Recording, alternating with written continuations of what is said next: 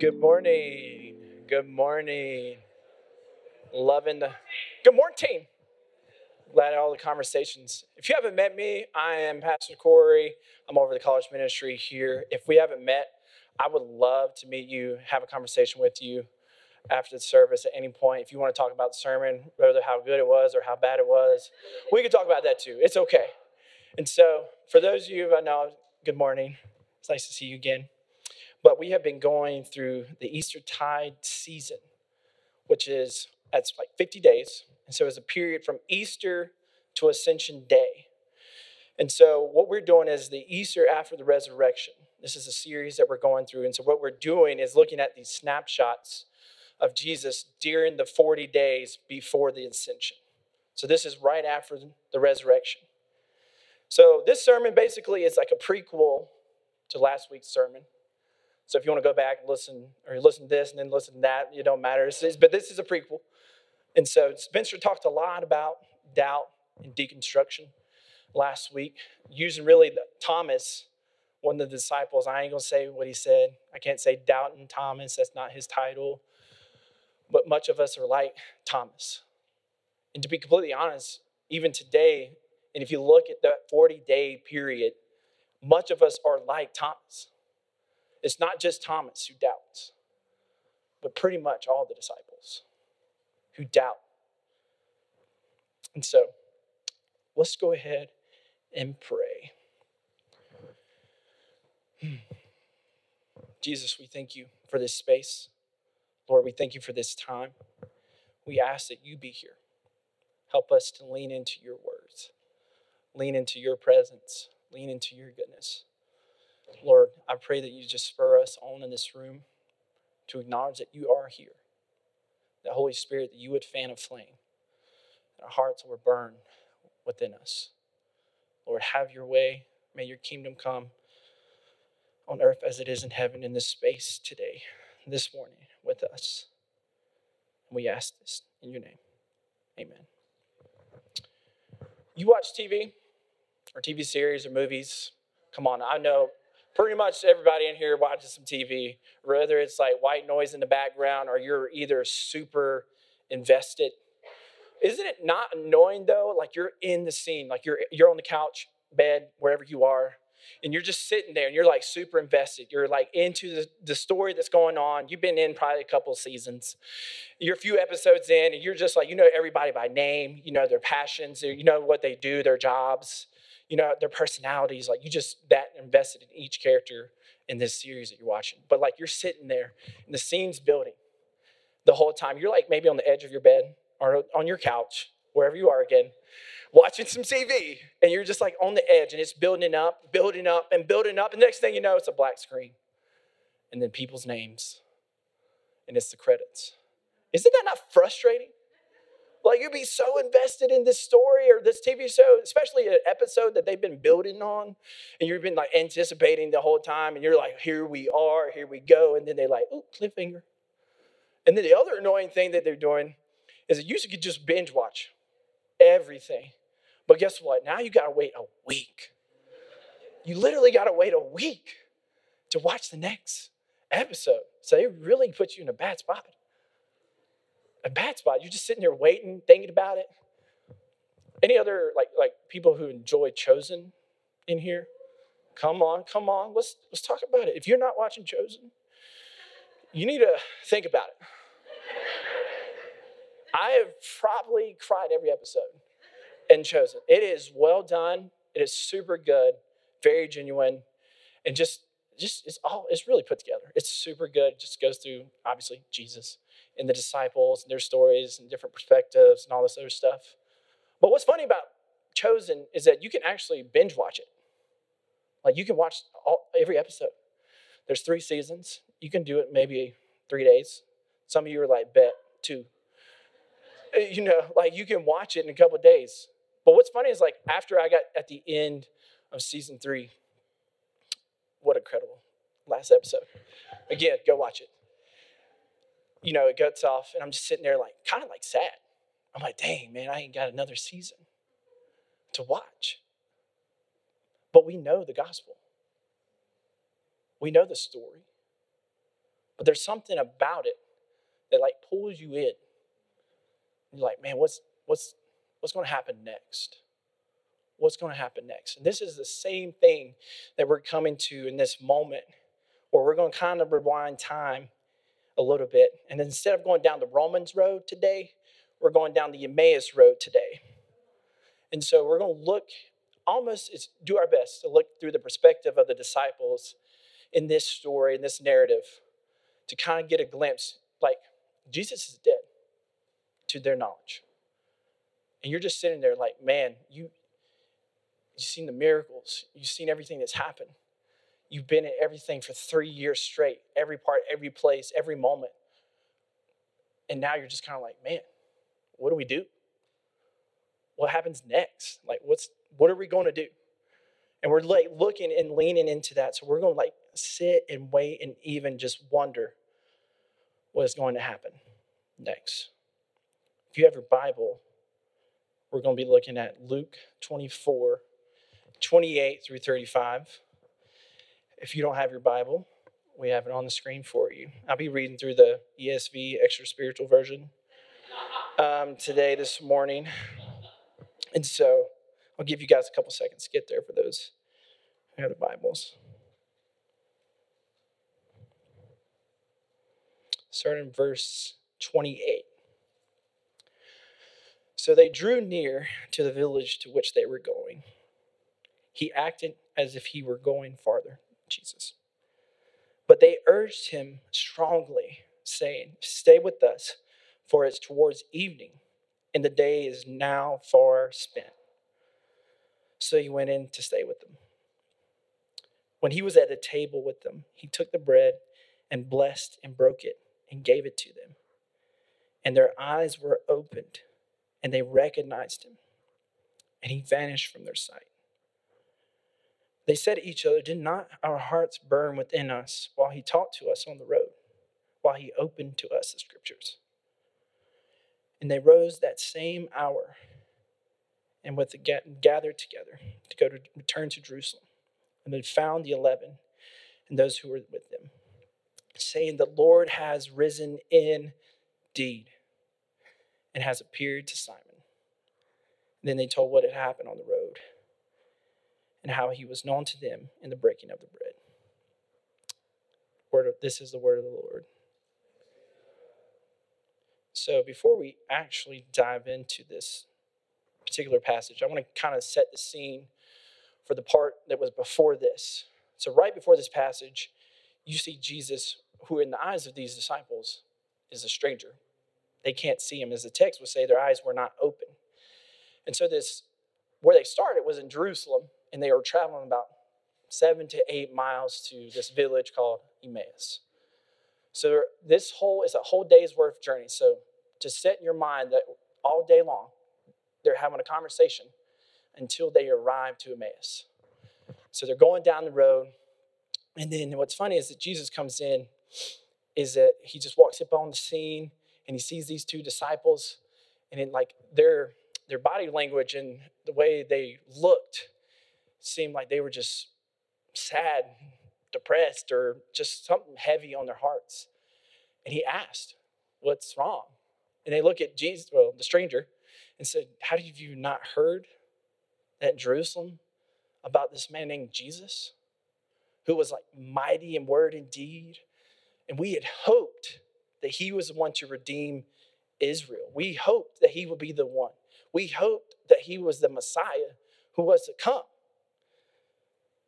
And then had they had these blown expectations. They received word prior, right before this conversation, that the tomb was empty. These women went running to the tomb and it was empty. And then the disciples decided they wanted to go check it out for themselves. And they get to the tomb to only confirm that indeed it is empty. There's no body found, there's no one there. And this is where Jesus, AKA stranger, interjects into the conversation. And he speaks up and calling attention to their failure to orient themselves fully around the prophets and the teachings of the prophets and Moses. He starts expounding on the Hebrew scriptures and interpreting because they could not conceive that a, a Messiah crucified, dead, and buried. And they could not accept that he had been raised by God. Recognizing Jesus as a resurrected Christ required recognizing that Jesus had to die according to God's plan. So, what's going on in this moment is these disciples have a distorted perception plus misguided assumptions, which equal failed expectations. So basically, their perception of the Messiah was supposed to be one who comes in and takes down Roman tyranny that was happening, the bondage that was on the Israelite people. Instead of a colt, he was supposed to come in on a horse. Instead of holding a sword, he was supposed to hold a staff. He was, or instead of a staff, he was holding a sword. Instead of wearing robes and linens, he was supposed to be wearing battle attire. Instead of going to the cross, he was supposed to be going right to the kingdom to flip it over. That's what they were expecting. But that's not what the scripture said. These are Hebrew people. They know way better than us. They know the Bible, the first five, the Pentateuch, first five books of the Bible by heart. They can, you can just say, hey, where's this? And they can tell you and recite it from there on. However, they still missed the point. And this is where Jesus comes into the conversation and he starts to expound and show them they did have a distorted perception. And because of that, they were off line. So their assumptions create this unexpected expectation that was never met. And so Jesus doesn't even overwhelm them by some spectacular revelation or some moment where like fire comes down from heaven, but he's having a simple conversation because he doesn't want to impose faith on them. He doesn't want to force something upon them. Instead, he takes the scripture and interprets them with him at the center. They needed to hear the word of God to clear up the confusion of their own words. They needed to hear the word of God to clear up their own confusion. Pointing out if a person does not believe Moses and the prophets, they would not believe someone is raised from the dead. So, as we learned not too long ago about speaking truth to one another, here is a moment where Jesus is showing us. As he spoke truth to them, he brings it to where we are today. And here's the thing we don't have to be there in their time to think the same questions or even feel the same way. And also, what is true is that we don't have to be there in that time to experience the same thing. We can experience this today. So, as we get into the passage, if you look at verse 28 through 29, he says, So they drew near to the village, which they were going, and he acted as if he were going farther. He acted. Does this seem strange? Doesn't this seem a little weird that Jesus be acting? Like, why are you acting out here? Like, this seems out of character. Like, this ain't the Jesus I read in my bedtime stories as a kid. Like, why is he acting? This doesn't seem right. Like, he, he's doing something different. So, Jesus was going to walk forward, as the scripture says, and he would have if they didn't ask him to stay. He would have kept going, he would have kept moving. But they pressed him not to stay.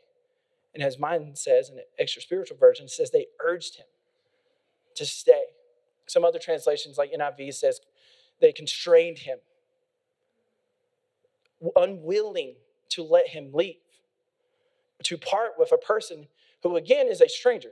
That conversation captivated them so deeply, they did not want him to leave. They did not want him to leave. And they begged him not to go no further, but to abide, to hang out, to dwell with them for they said it was towards evening. There's a couple other examples where their language just kind of seems odd, but if you look at Mark 6 48, this is a moment when Jesus was walking on water. You see the disciples go on a boat, Jesus stays to pray. Later on, as waters are getting crazy, there's a storm going on.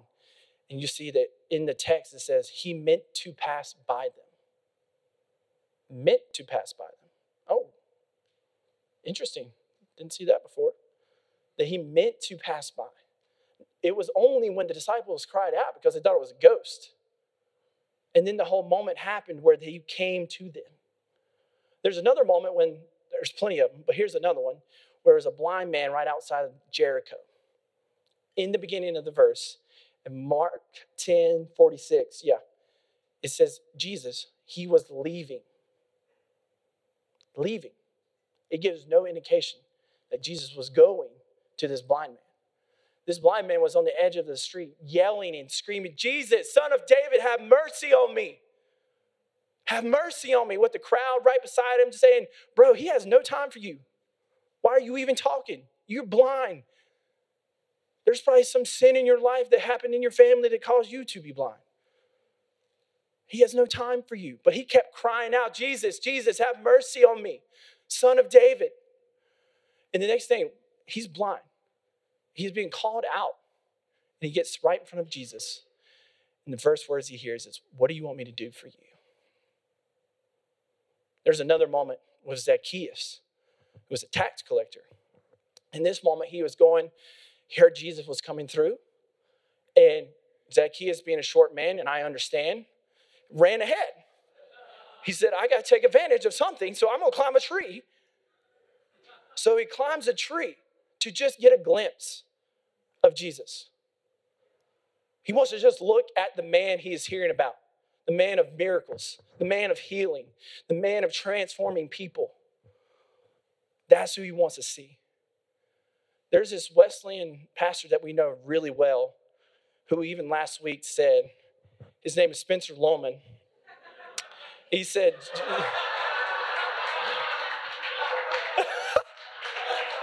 To take advantage. Jesus is in a constant position of invitation. Look, look, I've been thinking about this for too long. I was like, no one's done it yet, so I gotta be the first one to do it.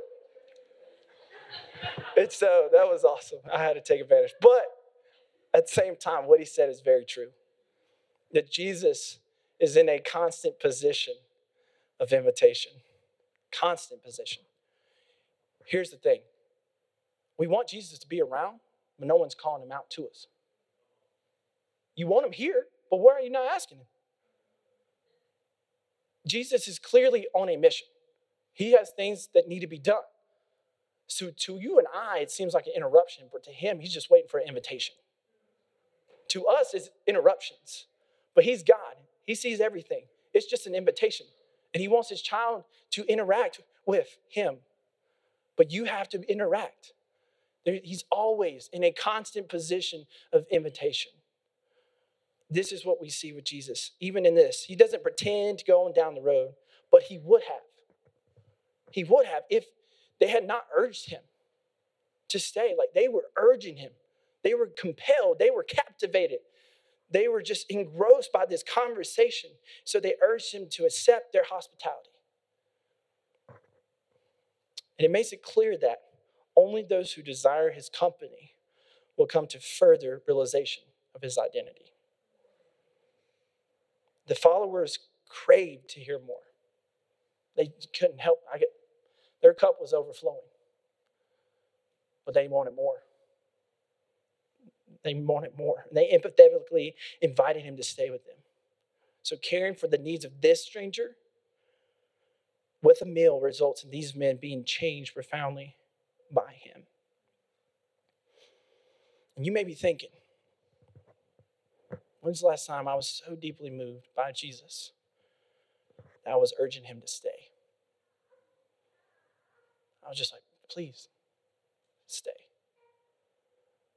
over the past few weeks as I was processing this, this is the one thing that would not leave my mind.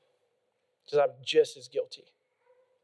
Deeply, deeply convicted by this. Because there's so many times, in all honesty, where I could probably reflect on that I just would have let him walk down the road. I'm like, hey, see you. Keep on doing what I was doing. When's the last time you just said, Jesus, not out of a state of emergency, we're good at that just saying, in your mundane, normal day life, stay. Will you stay with me? Be with me. Accept my hospitality, my invitation. That you're so big of a God, but yet you want to be right here with me. That you want to stay with me. If you look in verses 31 or 30 through 31, we keep going on where it says, When he was at the table with them, he took the bread, blessed, and broke it, and gave it to them. And their eyes opened, and they recognized him, and he vanished from their sight. Last time we saw Jesus was when he was having a meal with his disciples. And then right after his resurrection, we find him doing yet the same thing again, having a meal and breaking some bread. So many scholars believe that, you know, this meal occurs around 3 p.m., which is the ninth hour. And this timing corresponds with Luke's, with Luke using this illusion as a literary device, creating a parallel with the symbolism of time and ritual throughout the Jewish customs. It means that Jesus first appeared to these disciples at noonday the moment the sun is at its zenith, which is the high point of the day, which would fit the biblical motif of God revealing his glory in that moment. Full glory, resurrected sun at the type of the high point of the day is having a conversation with these two disciples. And so this meal that occurs coincides with the evening sacrifice of the forgiveness of the sins of the people, with which the gospel narrative, as you go to the very first chapter of Luke, it starts with this man named Zechariah doing this incense portion, where it's this like pleasing aroma that goes to the Lord as they're in the temple. But then you get to see this again, but the pleasing aroma of Jesus on the cross. So we have these two moments where this is a representation of forgiveness, where you see that the disciples at that same hour could travel back to Jerusalem and arrive before sunset before the next day begins, according to the Hebrew um, traditional practice. But yet, the glory of Jesus appeared to them at the high point of the day before sunset as a sign of forgiveness. So, in all glory, and as this whole day goes on, they end this conversation at sunset when they could have went back to get forgiveness. But the price was already paid, and he was right there with them. Said, You are forgiven. Just him being there was a representation of forgiveness. Him being present was all of his glory, was with these disciples. This is what Luke's talking about. And so as this continues with the, the meal, it was at the, t- at the table where Jesus was heard and where his presence, experienced and encountered most intimately, was at the table. So they came into the place, they're preparing the meal. They're coming together, disciples, they're getting a space put together to tidying up, you know, making some bread and some other stuff that they made. So they're gathering around the table and finally sitting together to eat. And Jesus did something not really normal to the customary ways of their times, and actually not really normal to our ways at this time. He took the bread blessed it, and gave it to him. In this action, Jesus reversed the role of being a guest to being the host. He took the bread and blessed it, and as now the head of the table, the master of the home, master of the home becomes Jesus, which is always a gateway for revelation. He postured himself in a way so they can receive something from him. He took over. He's like, no, I'm gonna be the I'm gonna be the master. I'm gonna be the host. Let me have the bread and let me break it. And he gets the bread, and their eyes were opened, and they knew him. Just imagine for a second here. You're sitting down at a table with food that you prepared, whatever that be. And you're this person you don't really know that well, and he decides to take over your conversation. And you're like, okay, strange. And so this conversation keeps happening, and he's like, let me bless the food. He takes the food and he blesses it. And when you open your eyes, you see Jesus. literally see Jesus. That is exactly what happened with these two men. They literally saw Jesus. I mean, just think for yourself for a moment if that was you. Like, this would be insane. You can't even put words, like, you can't even describe this. But here, there's the voice, the blessing, maybe even the sign of some pierced hands, as he sat at the table.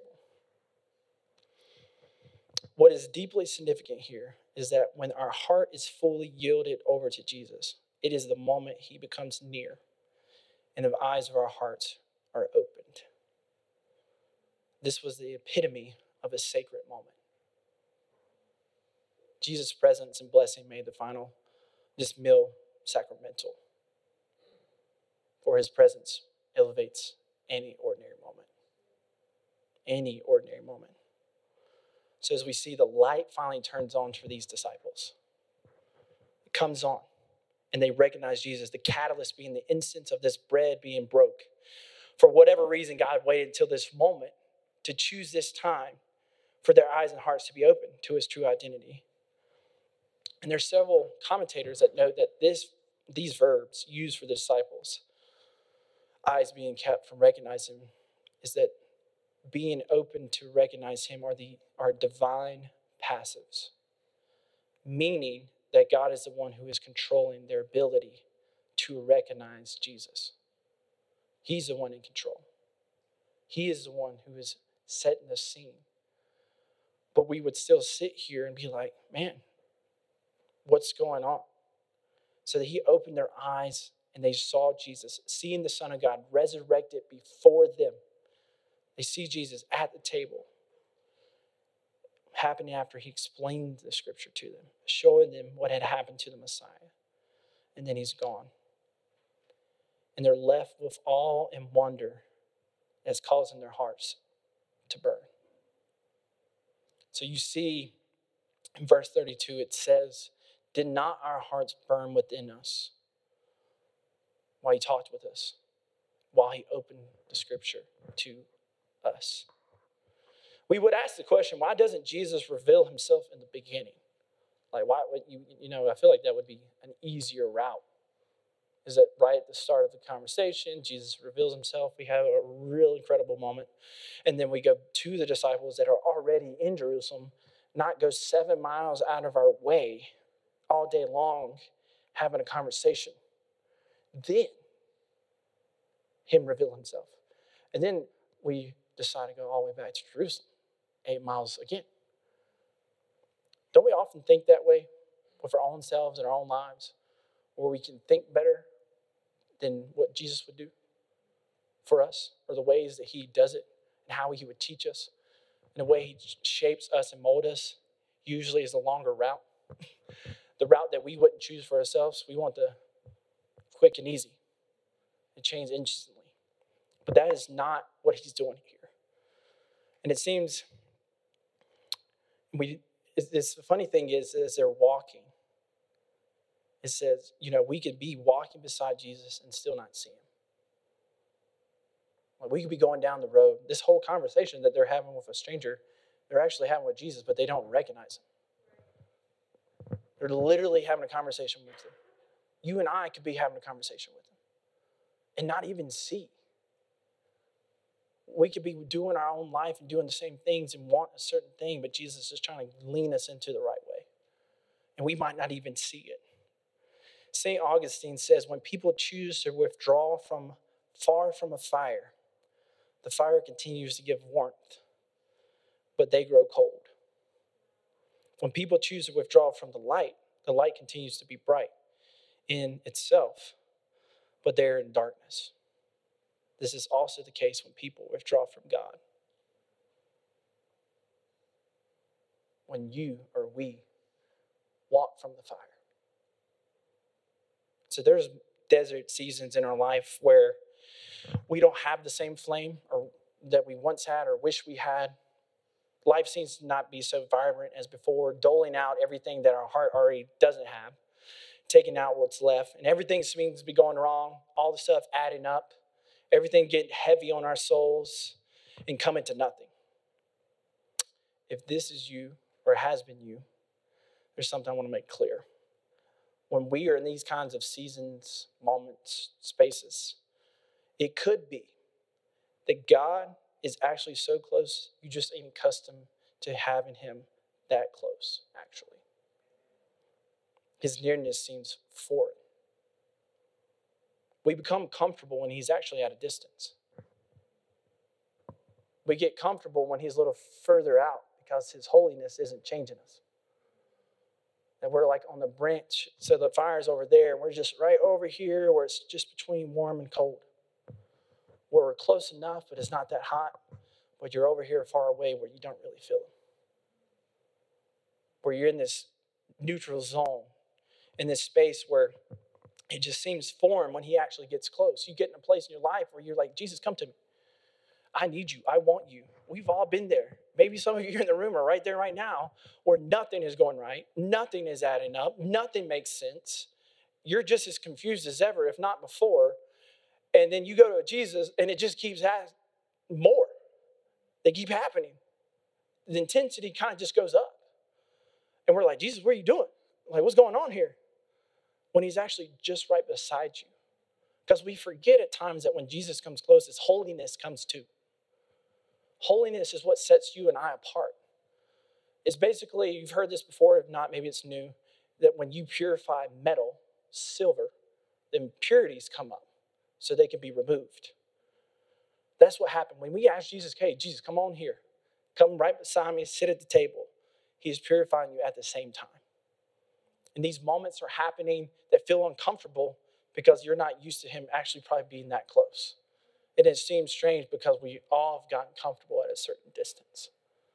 But the closer he gets, the warmer things get. You see it in the conversation with these disciples. You see it where we forget holiness comes along with him and we become set apart. The closer Jesus we are to him, the closer we are to his ways. And that's exactly what happened with these disciples. They were talking with them, and their hearts literally were it says earlier that it was slow to burn. Slow to burn. But after their conversation, it was burning. So in John chapter 1, he talks about the flesh, word becoming flesh, which is obviously Jesus. So the word of flesh was talking about the word with these two disciples. Jesus, in full glory, after his resurrection, was with these two disciples. They couldn't get any closer to the fire. They couldn't get any closer to him because it was actually a holy moment. No different when Jeremiah was talking about, you know, he we know him as a weeping prophet. We know him as one who just like did all these things, talking about the judgment that was coming to Israelite people because they wouldn't get their act together. And that's all he was known for is sending, just talking about exile that is coming. And he was tired of it. He told Lord, I ain't doing this no more. I'm, I'm never saying anything good. All I do is sell bad news to these people. But he makes this comment where he says, But there's a fire burning within me, and I could not help but to say the words of the Lord because he's that close. There's a moment when, obviously, as you know, Moses with the burning bush. The Lord cries out to Moses out of the burning bush, and Moses sees it and he goes to it. What's his remark? Take off your sandals, for this is holy ground. When we get close, we start to change. And our flesh doesn't like it. The closer we get. So there was conviction, there was understanding, there was passion, motivation, and excitement being generated in their hearts and minds. The miracle of the resurrection was big, but they didn't say, Wow, our hearts are burning because of the miracle of the resurrection. Rather, they are focused on the story of God, the scriptures, and Jesus as a fulfillment of the scriptures. And it was through that their hearts responded. Through that is how they responded. And they had a renewed sense of hope because of Jesus' explanation and his resurrection. Their hearts changed from being embers to flames, to being about to be put out, to be on fire again. And they realized that their eyes had been closed, that they were blinded by false hopes and expectations. And that Jesus does bring the promised redemption of Israel. And the burning of the hearts is only a foretaste what you will see at Pentecost when the Holy Spirit comes down on the disciples in the room, in the upper room. So, the secret to the burning heart is actually getting close to the fire itself Jesus. That's the secret. The closer we get to the presence, the warmer our hearts become. Leaning into the scriptures and allowing the power of them to speak to us today. Because if we're really honest, sometimes we just read the Bible as if it was just a book. We look at it and we take the power away from the ink and just turn it into another novel that we put dust on on the shelf. That there's actually power in the scripture. That we there is a father, there is a there's a son, there is a spirit who truly is among us that will bring power to his own words that will change us. Right off the gate in Revelation, John says, any of those who read this is blessed. So anytime you and I read the word, we are blessed and changed. But we need to lean into the power because there is still power in the name of Jesus. I don't know if you believe that or not this morning, but there is still power in the name of Jesus. There is still power in the name of his word that he is actually living. Some of you think he might be deceased, but he's not. That tomb is still empty today. And he is still active. And you might not see that in your own life because maybe the heart or the flame in you is slow. There's a man named Thomas Watson, and he says this Leave not off reading the Bible till you find your hearts warmed. Read the word, not only as history, but labor to be affected with it. Let it not only inform you, but inflame you. Is not my word like a fire, saith the Lord? Jeremiah 23 29. Go not from the word until you can say, as those disciples, did not our hearts burn within us? Because slowness of heart is a root from which dullness of mind concerning spiritual things springs forth. The disciples believed, but slowly and with a heavy heart. There was an element of reluctancy in their faith, and this is where Jesus found them. But their hearts were burning when he left. So he met them right where they were, right in the middle of their ordinary day, and completely changed them. And as you can see in the last two couple of verses, where they had to leave that very same hour, just as they arrived and settled at Emmaus, they left. Again, another eight mile journey back to Jerusalem, and it's nighttime. They don't have flashlights, they don't have a car, they don't have a phone. It's just them going on a path at night. Another eight miles, which would probably take a long time to get back to. So they would arrive at night because they could not rest. Imagine you're burning so much on the inside, you couldn't help but to talk about it. You couldn't help but to go and tell the disciples. This is what they were thinking. They were in this room, they had to go back no matter what, eagerly overwhelmed with joy at what just happened. I mean, I think you and I would too if Jesus was literally at the table and he just said, Gone. And he vanished. We would be completely changed. We would be talking about that moment for the rest of our lives. Anybody we met, let me tell you about this. Let me tell you about Jesus sitting at my table, and then the dude just left in thin air. We would be talking about it. But that wasn't the point. It wasn't about this extra spiritual moment, but it was about what he had done. Remember, they didn't believe, they just thought he was a prophet, not the Messiah. They hoped that he was, but he reoriented their hope because he was a Messiah that scripture pointed to. Isaiah, Ezekiel, all the minor prophets, from Moses all the way through the whole narrative, pointed to that moment when Jesus was on the cross. That's the Messiah who would come, who would flip the entire world, who would change everything. Uh, when we look at the cross, we may see something weak because a man is being pierced to it. But that's actually the most humble thing you could do. And that's what he did. He took on the form of a human being and become a man just so you and I could be saved. Because no one else could do it. Go read the scriptures. It will tell you. So they had to go tell the disciples. It becomes the duty of those whom he has shown himself to let others know what he has done for them and their souls. And we let other people know the experience we've had with God. In doing so, we do point to the cross and we point to Jesus. You have your own experience, you have your own story. And that that's the good news. There's other people probably just like you who's probably been down a similar path who needs to hear your story to point to Jesus, to point to the cross where that redemption for you was met when you found him. That's the fire that they had. They had to go tell the disciples. Imagine them, they were the closest ones to him. And that like small little moment at the end where he said he appeared to Peter. He appeared to Peter. Only a few days earlier, Peter denied him. I don't know if you know much about Peter, but Peter was in the inner three meaning he had probably more time than any of the other disciples out of the other two. Out of the three years, he intimately had private spaces with our Creator. He saw everything, not just some things. Literally every waking moment, he was there with Jesus. Yet, guess what? When Jesus needed him most, what did he do? He denied him. The man who walked with Jesus denied him. And what did Jesus do? What did he do?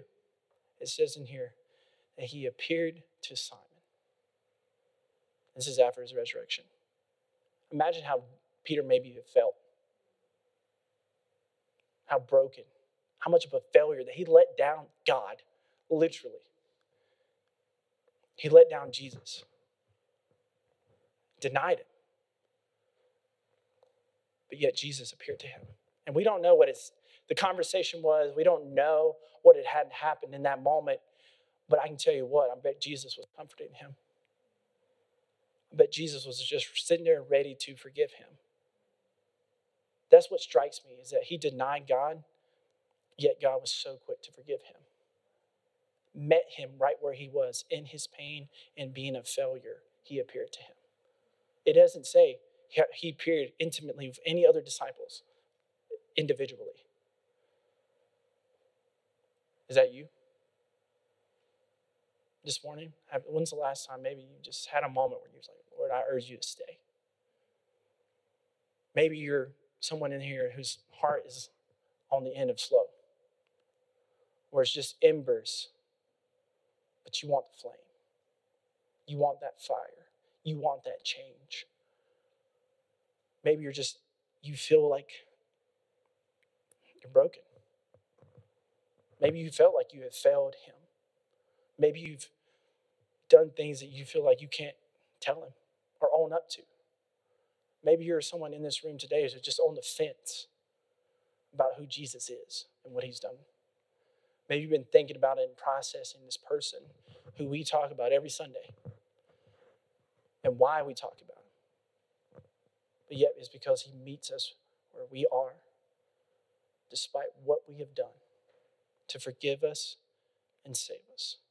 Not only saved us so we can have eternal life, but that we can actually draw near. That we no longer have to go into a temple and provide a sacrifice once a year that only someone else could do. But you can go in yourself. You can walk in. As Hebrews says, enter in the throne room with confidence because what Jesus has done for us. So this morning, as we've been talking about breaking of the bread, we're going to have these stations set up where you can go and get the bread from the table, as this is a remembrance of Jesus. We're going to have people on the side who's ready and available if you need prayer. But the other thing I want to do is I want to make space for the altar. This isn't like unless you want to come to know Jesus, absolutely. Well, I just want to open it up because I believe at the altar things do change. I believe some of us need another fire because the fire went out. I believe some of us is carrying too much on our backs because we feel like Jesus wouldn't take it, but He can take it right here. Some of us just need a moment to breathe. Why don't you meet Him right here? It's not about anybody else. Because when you get to heaven, ain't nobody to be standing beside you. It's just you. So I invite you to come. I'm to be right here with you. I ain't to lie. I'm to be right here at the altar. But whenever you're comfortable, whenever you're ready to go get from the cup and the bread, you're more than welcome to do so.